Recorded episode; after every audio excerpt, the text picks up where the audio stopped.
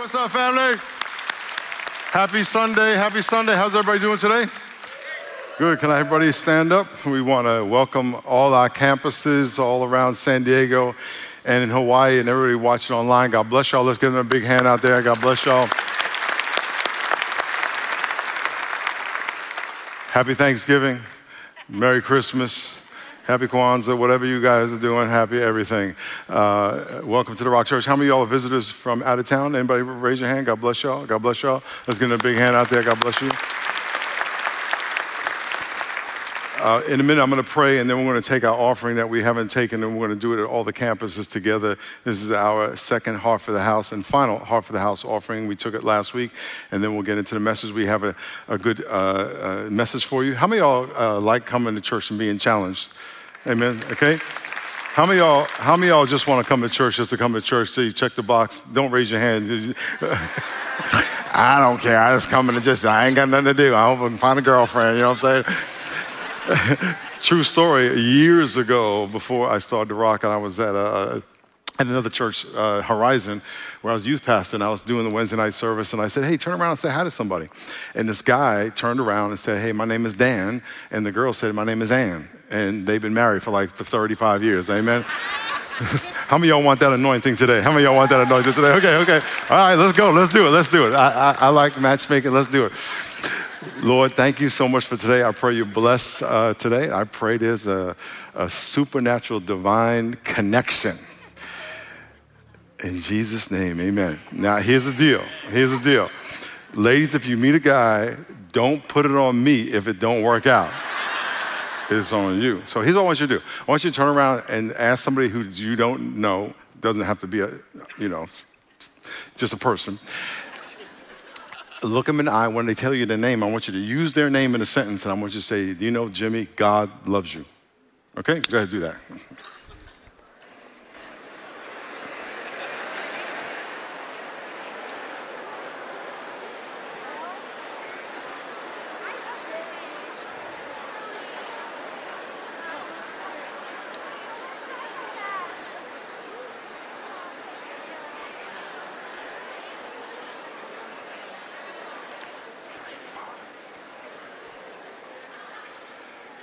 Okay. Did anybody get called Jimmy and you weren't, your name is Jimmy? Some people are really literal, right? They, they, they're rule followers. How many of y'all are rule followers? Okay, yeah. okay, hi, Jimmy. Uh, her name was Jane. Okay, um, get out your uh, envelope if you got an envelope. If you didn't get an envelope and a pledge card, please raise your hand. Now, ushers will bring it. Usherettes will bring this to you. Last week, we finished our series, Heart for the House and we had an offering. Our goal was six million. I want to show you where we're at right now. We're at two million dollars. Can you put the house up there? There we go. Can we, can we put that house up there? Here we go. Here we go. Okay. So we are we are a little ways to go. We will get what we get, and we will do with what we do with what we get. Amen. Amen. So if you could take this card out, uh, the three initiatives were to know God, which is under know God. We want to help people un, uh, be evangelized and, and receive Christ as their Savior. We're going to do a training to equip all of you to share your, your family and friends to Christ. I am most excited about that, anything in my life right now. Uh, other than stuff in my family, but as far as church goes, I cannot wait to do that. Kingdom expansion, we're going to have a, uh, we're, uh, days away, hopefully, from signing a contract for a new campus in Chula Vista. I know they're screaming right now down there. Come on now, come on now. Environmental refresh. Uh, world Missions is all in the No God Grown community. Next Gen, we have a lot of great things for Next, next Gen online outreach, discipleship pathway, and make a difference. Um, toys for Joy, which is our big ticket item that we still have a lot of toys, and we need money to buy a lot of toys. Uh, we have about six 6,000 toys to purchase. So if you want to give towards that, this would be a great time. So just pull out your um, envelope, and I'm going to read something to you. Because whenever you give, you always want to be giving, giving with the right heart. And if you're a guest, be our guest today, you don't feel any pressure from us to, to uh, collect anything from you if God so puts it on your heart. But I want to read something from First Chronicles where King David was going to build a temple. He wanted to build a temple, and God told him, No, you can't do it. Your son's going to do it. You've been a man of war, he's been a man of love. So I want, you, I want a man of peace. Uh, I want you to fund it. And so he said, okay, so he gathered the resources to build the temple. What we are doing, anytime you give, you are giving to build the kingdom of God, to build the church, to build and, and to fund the vision to reach people for Christ. As I told you last week, we are here to reach people for Christ. If you know Christ, how can we invest in you spiritually? And then how can you go out and invest in someone who doesn't know Christ? Can I get amen? just to be clear, okay, this is not like, you know, entertainment tonight. We come here, I, I just want to get mine. We're here to get ours and then go out and share the gospel. And so David was going to build the temple of God to invest in the kingdom and provide a place for people to uh, enter into the presence of God. And I want to read something to you, and there are four words I want you to key on. Um, one is uh, affection. Say affection. He had an affection for, the, for, for God's house that when you come to church, not, yeah, I just go there. No, I love it. I love it. That there's an affection for not only this building and the rock as a 501c3 you know nonprofit organization but i love the family of god i love what it gives me i love what it allows me to give um, uh, and so he, david had an affection an emotional a, a attachment to the house of god he and his leaders gave willingly. Everyone say willingly. They gave with a loyal heart. Say a loyal heart. And then they rejoiced. Say rejoiced. Willingly, they had an affection. They gave it a loyal heart and they rejoiced. Let me read this to you. It says, 1 Chronicles 29 1. Furthermore, King David said to all the assembly, My son Solomon, whom God alone has chosen, is young and inexperienced and the work is great because the temple is not for man, but for the Lord God. What we do is not for each other, it's for God. Now, for the house of my God, I have prepared, this is David talking, with all my might, gold for things to be made of gold, silver for things of silver, bronze for things of bronze, iron for things of iron wood for things of wood, onyx stones, stones to be set, glistening stones of various colors, all kinds of precious stones, and marble slabs in abundance. This is what he has collected. Moreover, because I've set my affection on the house of God, his, his whole affection was not on his bank account, even though he was very wealthy. It was really, how can I help God? I have given to the house of my God over and above all that I prepared for the holy house. My own special treasure of gold and silver 3,000 talents of gold, the gold of Ophir, 7,000 talents of refined silver to overlay the walls of the house. Houses, the gold for things of gold, the silver for things of silver, and all kinds of work to be done by the hands of craftsmen. Who then, he's talking to his leaders, is willing to consecrate himself this day to the Lord? Then the leaders of the fathers' houses, leaders of the tribes of Israel, the captains of thousands and of hundreds, with officers over the king's work, offered, work offered willingly. Everyone say willingly. They gave for the work of the house of God 5,000 talents, 10,000 talents of gold, 10,000 talents of silver, 18,000 talents of bronze, 100,000 talents of iron, and whoever had precious stones gave them to the treasury of the house of the Lord into the hands of Jehiel the, the Gershonite. Then the people rejoiced. Everyone say, rejoiced. For they had offered willingly, say willingly, because they had a loyal heart. Say loyal heart. Then they offered willingly, say willingly, to the Lord, and King David rejoiced greatly. Lord, we just thank you for what's getting ready to happen. We praise you in advance for what you're going to do, not only through the offering in ministry, but in the hearts of the people who give. We pray that you would move on people's hearts, whether they're giving $5 or $500,000, that you would move in their heart and they would hear clearly from you, and that you have blessed them. You have given all of us the ability to create wealth, you have given us the ability to build the kingdom. We pray this in Jesus' name. Amen. If you could pull out this white envelope, everyone wave it in the air. Let me see that you got this white envelope. Very good. And it'll be on the screen. And I'm going to give you a few minutes. On that white envelope, you can make your pledge, give your donation. We're going to have the buckets pass here in a minute. You can make a one time gift, top left recurring gift, fill in your credit card information if that's what you want to do, your personal information, and in about two minutes, we will collect that.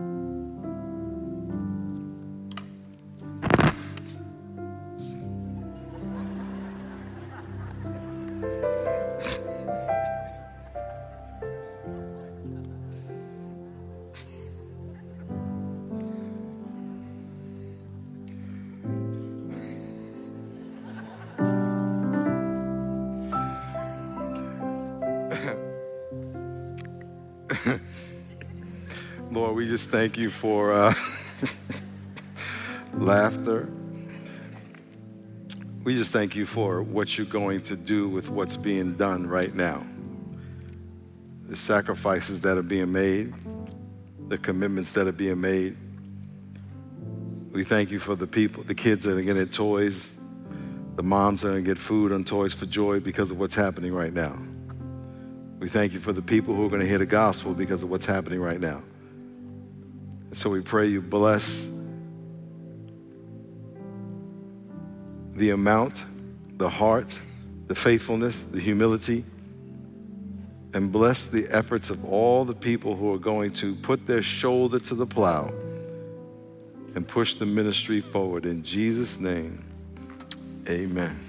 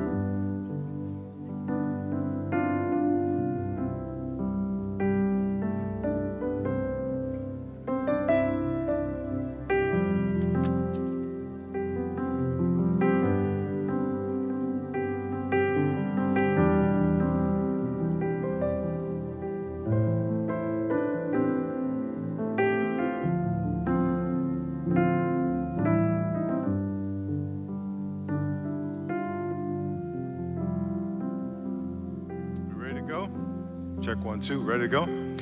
Y'all ready? Say amen. Let me pray one more time. You can't pray enough. Amen. Lord, bless our service. Amen. There we go. There we go. I you like that prayer? God's like, you don't need to talk. I already know what you're going to say. you do. Um, uh, matter of fact, I was um, uh, with my grandson the other day, and I was uh, trying to figure out an easy way to teach him to pray. Three words, and I'll test this out on you. Thank you, sorry, please. Everyone say thank you. Say sorry, please. Imagine praying like this Dear God, thank you for blah, blah, blah, blah, blah, blah, blah. Sorry for blah, blah, blah, blah, blah, blah, blah. Please bless blah, blah, blah, blah, blah. So, Lord, we say thank you. Say thank you. Sorry for our sin. Please bless us. In Jesus' name, amen. Amen. Okay. Very good. Thank you, brother. Thank you. Thank you. Give that brother a big hand. Give that brother a big hand.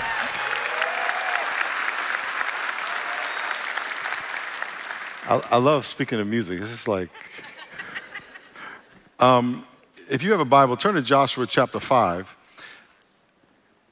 How many of you, by a show of hands, or you could say amen, have people in your family, your friends that are, have different political views than you? Can I get amen? Okay, and how many have hard times having those conversations, or you avoid, avoid them altogether? It, it could be about politics, it could be about racism, about social issues. It's like, hey, amen. So, uh, five years ago, I can't believe it's been that long, so I wrote a book called The Third Option. And one of the key passages was what I'm going to read to you today, because my heart, my heart is to unite people to God, unite people to each other, and unite people to their purpose. That's my heart. Unite people to God, unite people to each other, and unite people to their purpose. No God grown community make a difference. That is my, my passion of my life. And it breaks my heart to see people disuni- dis, disunity between them and God, with each other, and with why they were created.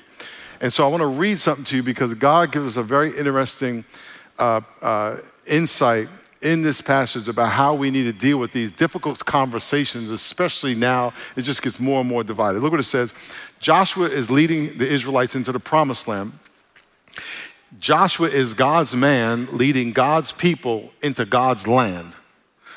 Joshua is God's man leading God's people into God's land. And he is going to be confronted by God. And he is going to ask God, Are you on our side or our enemy side? Now, it's very important for you to understand because we live in this us versus them culture where if you don't agree with me, you're my enemy. And in this passage, God is going to address that very question. If you're not on my side, you must be my enemy. And so Joshua is going to say to God, remember, Joshua is God's man leading God's people into God's land. And he's going to be confronted by God. He's going to say to God, Are you on our side or our enemy side? And God is going to give him a very interesting answer. And this answer is going to be the foundation of a conversation I'm going to have here in a minute with, some, with our guest today about how we engage in these conversations in a way that honors God, not ourself. Can I get amen? Look what it says. It says, verse 13, it came to pass when Joshua was by Jericho that he lifted up his eyes and looked, and behold, a man stood opposite him with a sword drawn in his hand. And Joshua said to him, Are you for us or our adversary? It is implied that if you're not on my side, you're my enemy. What you hear in the media is that if you don't believe what I believe, you must be my enemy. That is a mindly, worldly mindset. That's not a biblical mindset. I'm gonna say it two more times. That's not a biblical mindset. That's not a biblical mindset. If you don't agree with me, that doesn't make you my enemy. My wife is sitting here, we don't agree on everything. And we have disagreements every day about something. It's not the end of the world. We're just people. We see things, we see things differently. She's not wrong. I'm not wrong. We, we just, well, sometimes I am wrong. but just because someone doesn't agree with you doesn't make them wrong. And so we have to understand who we are as Christians, okay? And then, so he says to God, Are you on, for us or our enemies? Now, you would think Joshua's God's man, God's people, God's land. You would think God would say, Of course I'm for you. You're my people. Look what he says. He said, No. Everyone say, No. As commander of the army of the Lord, I have now come. Joshua fell on his face and worshiped and said, What does my Lord say to his servant? And the command of the Lord said to Joshua, Take your sandal off your feet, for where you stand in holy ground. Watch this. He said, Joshua, when you are in my presence, and because you are my guy, you do not belong to this land. You are not a citizen of this earth. You are ambassador of heaven. So I want you to always act like an ambassador of heaven. In a minute, we're going to have, I'm going to bring up a guest, and we're going to talk about having political conversations and conversations with people who have different views than you. And what we always have to remember as an ambassador of Christ, as an ambassador of heaven, wherever you are, you must represent Christ, not your political party, not your social justice uh, position, not your friend's position, but you must represent Christ. It doesn't mean you don't have an opinion. But whatever your opinion is, how you express that must represent and honor God first. Can I get amen? This is very, very important. So, what I want to bring up a good friend of mine, she's on our board. She's a good friend. She actually helped me write the third option. We'll get to that in a minute. Uh, she used to be a White House staffer. She ran for Congress. She's a political commentator. So, I want y'all all to get to your feet and stand and give a warm welcome to Denise Gitsham. Come on, Denise.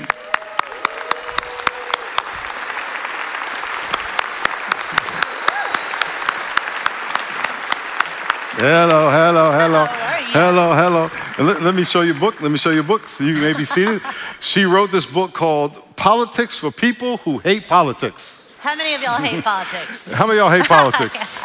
and, and, by the way, uh, you know, I, I, was reading something the other day that people, most people, I think it did say most people, mm. just are fed up with politics. They're fed up with the garbage. They're fed up with the hypocrisy. Can I get amen? okay. However, can you explain that we're all in politics right now? yeah, I mean, well, first of all, I share your pain. Um, I've been in politics my whole life, but there are moments, more than I'd care to admit, that I actually hate politics too. But the reality is, you may not like politics, but politics is coming for you. Because we live in America, we are all part of shaping our democracy. And so, whether you engage or choose not to, you're making a political statement. So, uh, I, with that, let's jump in we'll because jump in. there's so many reasons to engage, especially as believers. First, give, give personal background, yeah. involvement in the church, yes. etc. Well, first of all, I feel like I'm. This is this is my true family right here in every campus. I feel I identify as a San Diegan. I lived here for 10 years. Um, all the people that are closest to me, including you, Pastor Miles, people who've shaped my, the way that I think about God and life, everyone, everything starts. This is ground zero for me. So thank you for being my family. Thank you for letting me serve on the board of the Rock. It's an honor and privilege to just love you all and serve. This is super fun for me Good. to be here. Um, but before I came to San Diego, I was in Washington, D.C. for 10 years um, in a pit of vipers. It was very divisive in Washington, D.C. And I served President George W. Bush for a couple years in the White House through 9 11. I was very young when that happened, just to be clear. And then I got to work in the Senate on some confirmations for a couple of Supreme Court justices. I went to law school there at Georgetown. I, I worked as a lawyer very briefly. I didn't like it as much as I liked politics. And so I got out, and then I came back home to California, and I ran for Congress here in 2016. So I've definitely been on sort of all sides of political campaigning, including being a candidate. And there's nothing, you understand this as a pastor, there is nothing like having your faith tested, like being on a stage and having to be nice to people who hate you. Like, literally, there's nothing like you say all these great things when you talk about theoretically, we should all be like this. But then you're on a stage and people are throwing verbal assaults at you. Sometimes they throw actual things at you. And the people that you think you can trust the most ending up being the people who shank you from the side. And then and then all of a sudden, all these things, these principles that you're saying, oh, I learned this in church. God taught me, He loves me. I feel love for you. All of a sudden, you have to act like it. And that's like a completely different story. And that's really when I started to think about the principles and what do I really believe mm-hmm, in? Mm-hmm. Can I act out on those principles when my enemies are actually, you know, my brothers and sisters in Christ because they disagree with me on this issue? I feel like I had to mature very quickly. Mm-hmm. And let me tell you, I failed more often than not. This book is not about me preaching to you. This is a book about me preaching to me. Like, I struggle to live out these principles every single day. And apart from the power of God and the Holy Spirit in my life, I would fail every single time. And give you context, when I was writing the third option in 2017, 18, and for all you don't know, it was about racial reconciliation. And I would sit over there every Sunday for over a year while I was writing the book, and the devil was saying in my head, that book's gonna divide your church because you have people who believe this on one side, people believe this on the other side. You know, racism is a very divisive topic, and people are dug in in their position. But I said, no, God, we're going to thread this needle. We're going to, we're going to thread this needle. We gotta we gotta say something to bring people together. And I and I had two uh, writers. I'm not a writer. I'm, I'm not a writer writer. I'm an author, but I'm not good a writer. Yeah, yeah. You're good. And I had these two writers, and they were jacking it up, and, and, it was not coming. And I said, Denise, I'm just not feeling good about this. And I brought it to her, and she said, This is not you. So we ended up writing the book like in three months. It was due the day before I gave it to her. It was crazy. But what the, the reason it was so important is because all of us in here have opinions about something. And a lot of times, our opinions and how we express them are not biblical, and especially how we express them. But we have to learn how to engage people lovingly instead of just saying, I went to church, I have a troop, I'm still gonna hold my position and hold the way I express it. But it's how we express it is so critical. It's so it's, critical. Amen. And actually, when we wrote that, when we were going through the process of helping Pastor Miles express God's heart in, on that issue, um, I told him, I, I have the email still, Pastor Miles. I said, we should really do a third option for politics. And you were like, thanks, but no. and I was like, fine, if you won't do it, I will. And so, very, like, a lot of the principles in here are going to sound very familiar to our family. But believe it or not, not everyone's blessed to have a pastor like Pastor Miles who's actually able to foster a community and an environment where when I look into this, this church and into all of your faces, we're all so different. We represent the beauty and the diversity and the glory of God. And it's in that diversity when we, we decide to unify because of it and in spite of it, because our unity, what we unify around, is so much greater than what we look like or where we come from. That's the true strength of the church. So you're so blessed. We're so blessed to have Pastor Miles because he is the one that sets the tone, and you, being ground zero for all of these principles in this book and in his book, are going to be able to change our community here first, and you're going to be an example for the rest of the world. So, talk about John, John 17, unity. Yeah. Unity, yeah, unity. bookends your book. You're supposed to put up the scripture because I'm not a pastor and I can't remember scripture like that. But I'll you read- guys know. Thank you. Thank you. I'll Save me. you. I need a lifeline. It says, I do not, I do not, this is Jesus talking. I do not pray for these alone, but also for those who will believe in me through their word. Then in verse 21, 21, yeah. that they may be one. Everyone say one. As you, Father, are in me and I in you, that they may be one in us, that the world may believe that you sent me. Right. So, what is he saying in that scripture? So, the first of all, there's 179 passages in the Bible that talk about the importance of unity to God. Can you believe that? 179. That blew my mind. I got that from somebody else. I think I got it from Francis Chan in his book Until Unity. But, you know, we talk about all the things we want to do for God. There are so many easy things that we can do for God. We can be sacrificial, we can, you know, obey, we can all these, all of those are important, but we need to also have the character, character and heart of God. So when we stand for things that we believe, we have to make sure that A, we're standing on truth, which is rooted in God's principles, not in partisan agendas. And second, we have to show up in the character that God wants us to show up in. And I would argue that people are going to watch as Christians, as people who stand and say, I am a child of God, they're judging you automatically based on, they're judging God based on you. That's why it's so important to be a witness. And so when we inside the body of Christ decide that partisan talking points and agendas are going to get in the middle of our unity and divide us, we're feeding right into the scheme of Satan. Satan comes to steal, kill, and destroy. And there's nothing he likes to do more than get in between you and I when we disagree and say, You're done. We lose all of our power, all of our authority, and we lose our witness when we allow division to come between us. Talk about how we need to engage in politics, and, and not only politics, but tough discussions. Yeah. Talk about engagement. Yeah, we don't really shy away from tough issues, do we? Racism, no big deal. You know, and- politics, and- religion. And let me say, some, this is my experience, and none, as she said, we're not perfect. I've said so many things I shouldn't have said over the years and will continue. So, uh, this is a lot of times what people are saying from the pulpit is stuff they've learned from mistakes they've made. However, um, a lot of times we want to take the safe road. We want to say, I have my truth. I'm not going to step out in, hot, in deep water. I'm not going to get involved in tough co- conversations. I just want to play it safe. And God, if Jesus did that, He wouldn't have died on the cross. And so there are going to be times in your in your life, in relationships you have, where you need to step out and say, Lord, I'm going to engage in this and learn from it. So talk about that. Yeah, well, there are many times that we are indeed tempted to step back, and I feel like it's such a lost opportunity. Obviously, you have to use discernment when you do decide to step in, but when we ask the Lord to help us engage in a manner worthy of Christ, He empowers us. You know, we have the Holy Spirit, we have an advantage the, over the world.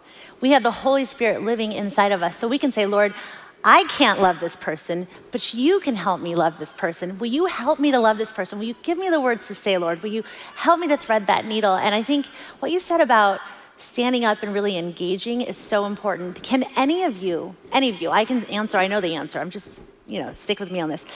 Can anyone really feel like they love somebody or are loved by somebody that they disagree with if they can't speak their truth? You know, this is the difference between this culture of tolerance. What is tolerance? Like, ask, ask Debbie. Debbie, do you think that if, if Pastor Miles tolerates you, that's the same thing as loving you? And can you feel a difference? She's talking to my wife. Yeah. Yeah. I mean, ask My anyone next to you that you love. talking to my- There's a huge difference between tolerating someone, just saying, oh, fine, I'll put up with you, or maybe I'll just leave, and actually, love is sacrificial. I mean, if you've been to a wedding, you know 1 Corinthians 13 inside out and backwards, whether you read the Bible or not. And you know what love is. Love is patient, love is kind, and all the other things that God says. And so when we engage, it's so important that not only that we engage fully as who we are in the truth that God has given us to speak, but that we do so with love. Now, this is one issue that I said, Pastor Miles, don't let me forget to speak about it. I'm glad I remembered, so he doesn't have to remind me. But um, so often, what I hear from Christians in politics, and it, it just breaks me every time I hear it, it's such a lie, is that when we speak the truth, that is love. How many times have you guys thought that? Well, what's the most loving thing to speak truth? Okay, that's partially true. Satan loves to come in and give partial truths as the whole truth, but that's only part of it. There's no such thing as truth apart from love. That part, that's right. but you can say a lot of things very unlovingly. And if God, if God is with you, He can give you the power to say things. The harder the truth, the more lovingly you have to say it. So often we just write it off and say, it's the truth, and therefore it's loving, deal with it, suck it up. But love, people know when they're loved, just like people know when they're barely being tolerated.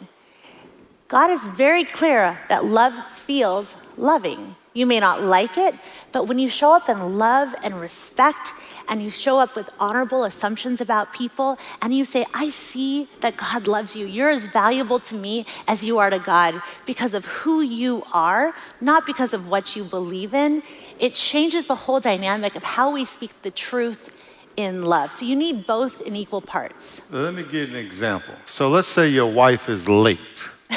that never happens, right, Debbie? This, is not my. This is not my. This is not my reality. My wife's never late.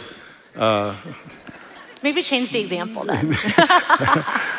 um, you could say to someone they're late in a way that condemns them for being late, or you could say something, say it in a way that's encouraging. My wife will say to me in a very sweet way and remind me, and I'm get convicted, or it, it could be said in a very condemning way. I think what, what the point of what she's saying is that we have to think about how do we say our truth and how do we walk confidently in the truth that we have and free and free to say that truth. But as long as we have love, we can have that freedom. But if we walk around thinking I'm going to bop someone on the head with it, then we, we walk around with a little tension that I'm going to co- uh, have a confrontation. Imagine if you can learn to say your truth all the time in a way where people can receive it. They don't have to agree with it. And by the way, receiving something is not necessarily agreeing with somebody because we have to talk, we have to, you talked about agreeing with your enemies yeah. because it's, it's one thing to confront your enemy. It's another thing to be in agreement with your enemy that we're going to disagree but still be friends. Right. My best friend back home, we have disagreements all the time. But he is like my brother, and we are going to be friends till we, till, till we go into the grave. But we disagree, and we are, are agreeable about that. Talk about being in agreement with your enemies, because that's another issue that if we can get past that, we can yes. really be a bright light in the community. Well, I mean, all of you know you and I can speak until we're blue in the face trying to convince you that you're wrong and I'm right, and it's never gonna work. It doesn't matter like how convincing or how clever your words are, your arguments. That's not your job. That's the Holy Spirit's job is to convict and change hearts. I think when we take the responsibility of feeling like we have to win this argument, and listen, I'm a lawyer, I like to win. I like to argue, I like to win. It is so hard. That's why I wrote this book to remind myself, what do I need to do again, Denise? Um, you know, when we agree to disagree, and we do so lovingly, we can say, you know what? God has given, it's honoring that person's story and how they got to the truth that God has given them to share. It doesn't change the truth. It's another perspective on his truth if we're clinging to kingdom principles over partisan politics. So, as long as we can agree and say, hey, you know, I honor where you are, I see your point. I still think this policy is better for more people. This policy is going to help more people flourish. But I recognize why. And that requires what? humility. I think one thing that we all have to start off is I don't know about y'all, but the closer I get to God, the more I feel like, man, I'm really screwing up. You know, like I, am not one of those people who feels like, wow, I've really, I've really nailed this Christian thing. You know, the closer I get to God, the darker I see the parts of my heart, and I think, Lord, thank God for your grace. I need so much more of it all the time. I think that happens whenever we're genuinely curious. We realize, think about when you travel. You go to a new culture, you're like, I have no idea what's going on here. I didn't even know people thought like this. The more you see, the more, the, more knowledge you have, the less clear that you are that you have a 100% lock on the truth. And I think that's just so important to engage in humility. And most, I think, if you establish from the outset of a conversation where you know you're going to disagree with somebody, you establish the outset what your intentions are for this conversation. Are you going in to go for the kill that's generally where I am. I'm like, I'm gonna knock you down and I'm gonna make you bleed, right? That's just my nature, that's my human nature. But God has changed the way that I engage because He's helped me to see that the same person, same Denise that travels across the world to be a missionary for Jesus and tell people how much God loves you, is the same Denise that needs to show up in that conversation with a friend that she disagrees with. It's no sense flying halfway across the country, raising a bunch of support to tell people God loves them if you're going to be a jerk to them. So we're going to land this plane with this question um, because I think it's very important for us to, to put this in a bigger context. Every time you have a conversation with somebody about anything, and especially people who don't agree with you or you don't agree with, which, by the way, as Christians, I would challenge all of you to um, ask the Holy Spirit to guide you into those conversations so you can be in it and shine your light and not have to win an argument. You're not there to win an argument, you're, you're there to win a relationship. But I want you to think about this that whenever you're in a discussion with someone who doesn't agree with you, the enemy is not that person. We don't wrestle against flesh and blood. Amen. We wrestle against principalities and powers and the rules of darkness of this age. It is the devil. Can I get amen? Amen. And how can you, as a, as a believer, be a better believer who engages in those conversations from a spiritual perspective? And so I want you to address that last question, and then I'm, then I'm going to close it out here for a minute. Yeah, I mean, when, when you ask the Lord to prepare your heart to engage with someone that you know you're going to disagree with, and you ask Him to help you see them as He sees them, it changes the way that you engage in that conversation from the start. We are all, first and foremost, our identity is in Christ. If, if it's in anything else, if it's in an elephant, a donkey, blue, red, purple, whatever party you ascribe to, you've already, you're already on the, starting on the wrong foot. So when we look at each other, when we identify as Christians first, first and foremost, and we can look for that in the person we're talking to, we become ambassadors of heaven we actually, everywhere we step, we're bringing kingdom with us. We can transform an atmosphere in a room. It doesn't matter what's happening. We are actually thermostats, not thermometers. I learned that in youth group when I was growing up, right? We're not here to reflect politics as usual.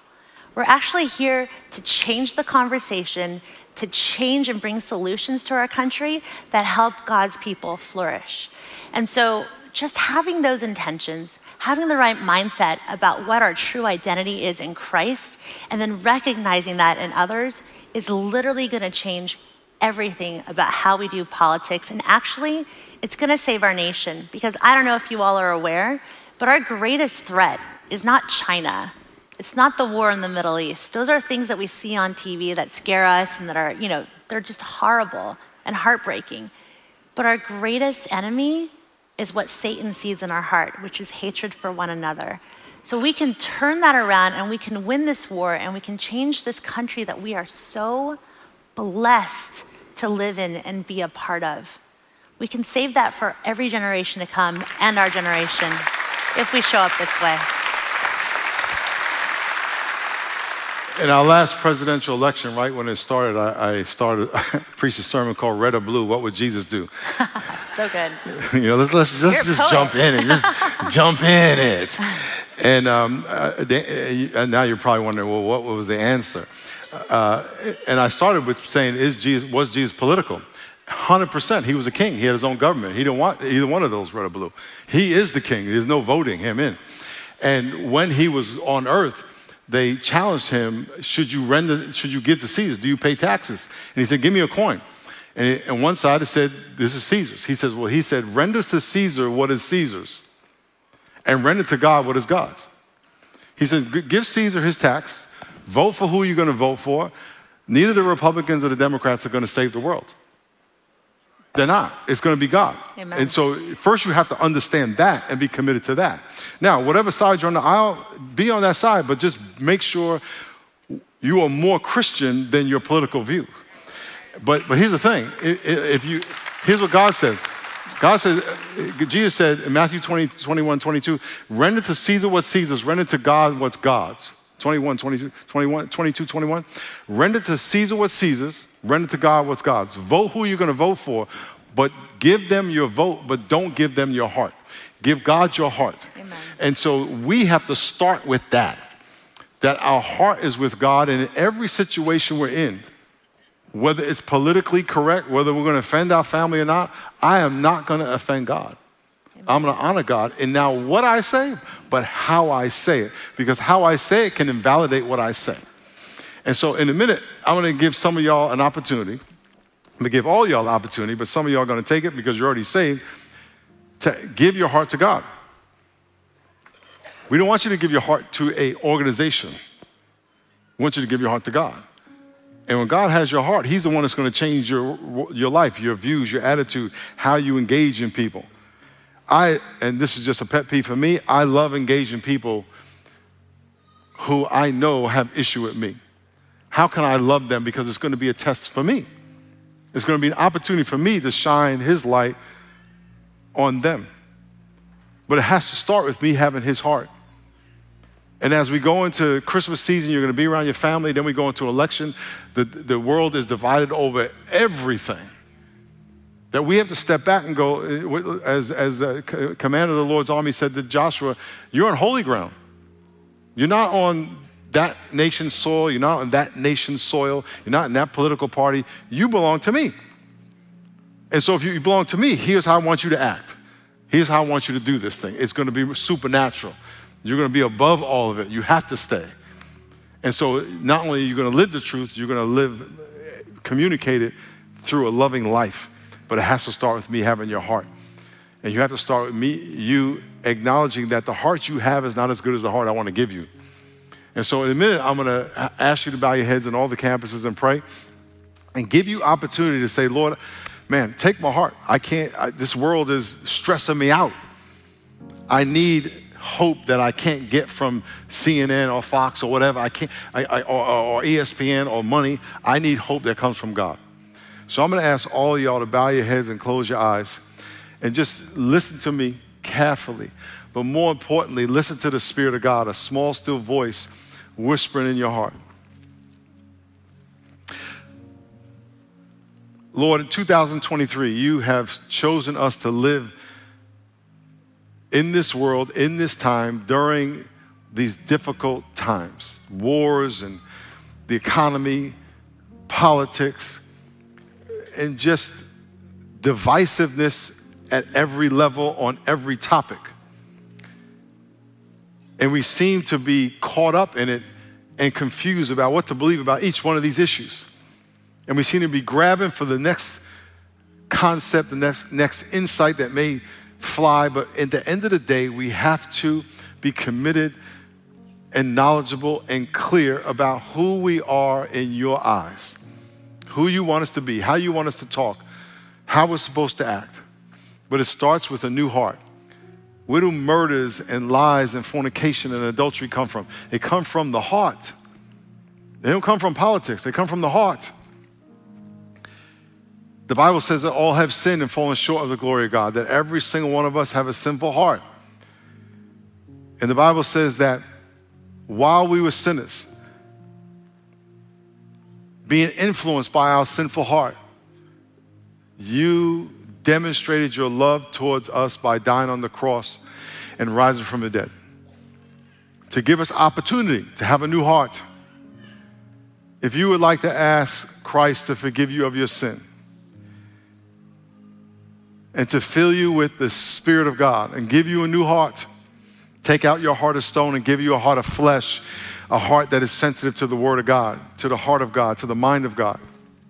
I want you to pray this prayer with me in the privacy of your heart. It's a simple prayer of confession and acknowledgement that you need God in your life. Pray, dear God, I need a new heart. Please forgive me of my sin. I acknowledge that Jesus died and rose from the dead for me. Jesus, please forgive me. Fill me with the Spirit of God. I want to be born again. Just as Jesus said in John chapter 3 to Nicodemus, I want to be born again. Jesus, I repent and believe. I turn away from my old life and I'm believing you to lead me into my future. Thank you, God. As our eyes are closed and our heads are bowed, if you prayed that prayer in a minute, I'm going to ask you to stand up. By standing, you are acknowledging that you are asking Jesus to be your Savior, you are acknowledging that you are asking God for a new heart. You are acknowledging that your old heart is not good enough. It is not good enough to be a good person because the standard for God is perfection. That's why He sent His perfect Son to be a perfect sacrifice and perfect proof of life after death by rising from the dead. So if you prayed that prayer on the count of three, I'm going to ask you to stand to your feet and acknowledge your surrender to Jesus as your Savior. One, two, three. Stand to your feet if you prayed that prayer. God bless you. God bless you. God bless you. God bless you. God bless you. God bless you. God bless you. God bless you. God bless you. God bless you. God bless you. God bless you. Stay standing. Good. God bless you. God bless you. Come. God bless you. God bless you. God bless you. Before anybody moves, I'm going to ask all these people to come forward. Um, and after that, Denise will be out in the lobby to the left signing books. But all you people who are standing up, I'm going to ask you to come out of your seat. You can bring your loved, one, loved ones and come on down to the altar. Let's give them a big hand as they come on down. Come on, church. Amen. Come on, church. God bless you. God bless you. Just, just face me. That'd be good. How you doing, sir? God bless you. God bless you. God bless you. God bless you. God bless you. God bless you. God bless you. God bless you. God bless you. God, nice to meet you, brother. God bless you. God bless you. God bless you. God bless you. God bless you. How you? God bless you. God bless you. God bless you. Come on, church. Let's give a big hand. Come on, church. Amen.